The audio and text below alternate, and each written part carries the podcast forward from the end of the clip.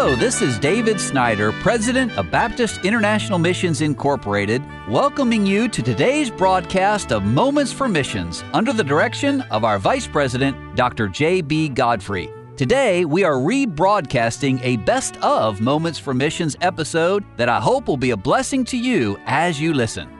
Well, welcome back to Moments for Missions, and it's been a privilege this week to be sitting here with Dr. Don Sisk. And he's the gentleman who started Moments for Missions radio broadcast 40 years ago, and it has grown and spread now all over the world. And he's been telling us a little bit about his life, and he and his wife grew up in western Kentucky. And yesterday was telling us about how they met in high school, and then God started working in your lives and teaching you some things about Himself, didn't He? He did, and you know, the Black Oak Baptist Church was very evangelistic. People getting saved all the time, and just every few months, somebody would go forward and say, "God's called me to preach." You know, and from the time I got saved, I thought it'd be a good idea to be a preacher. Amen. Now, I'm not saying I got called to preach then, okay? Uh-huh. But I, in fact, I'd sometime walk Virginia home after church. Then on the way back to my house, I would rehearse the preacher's message at night, try to preach it as I walked and so Uh-huh. forth. But God began to deal with my heart about full time Christian work.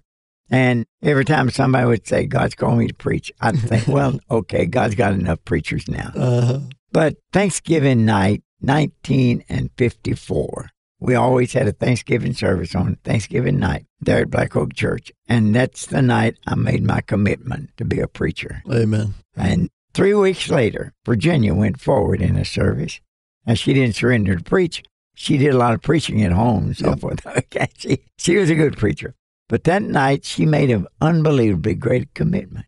And she said, Since God has called Don to be a preacher, then by the grace of God, I want to be the best wife I can Mhm. so she can be used of God Amen. to whatever God wants him to do. hmm Brother JB, if anybody ever kept a commitment, it was that commitment. She did that. Yeah. Yeah, and every preacher needs a wife like that. Not everyone has it necessarily, but every preacher and especially missionaries, they need that. Yeah. When the Bible says, uh, he that findeth a wife finds a good thing, I always think, he that finds a good wife finds a good thing. Yes, that's that's correct. That's correct. yeah. So you all surrendered, but not immediately did you think about going to the mission field. No, no, no. But immediately I realized if I was going to be a preacher, I needed training. Uh-huh. Now, actually, the church I was a member of, they didn't think much about going to Bible college and so Uh-huh. forth.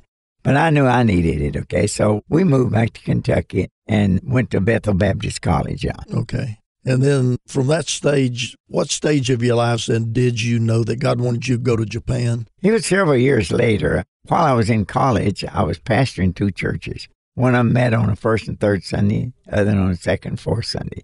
Back in those days, they had they part-time yeah. churches, okay? And then after I got out of Murray State University, I became pastor of the Second Baptist Church in Providence. It was a full-time ministry. And it was there. I was pastoring in a town, had 3,500 people. There were two other Southern Baptist churches in town. There were Methodist churches, Presbyterian church, any kind of church you could think about. Mm-hmm. And I often thought, I'd like to be somewhere where they really need a preacher. Yeah.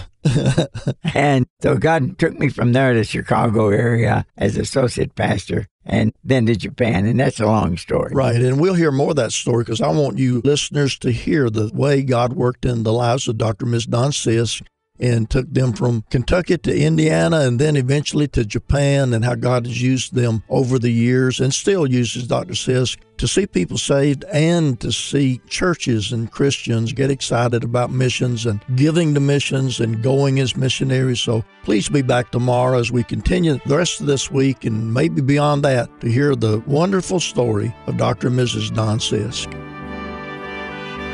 You've been listening to Moments for Missions. For further information, please write to BIMI, P.O. Box 9, Harrison, Tennessee 37341, or call us at 423 344 5050. Or you can visit us online at www.bimi.org. Until next time, may the Lord richly bless you.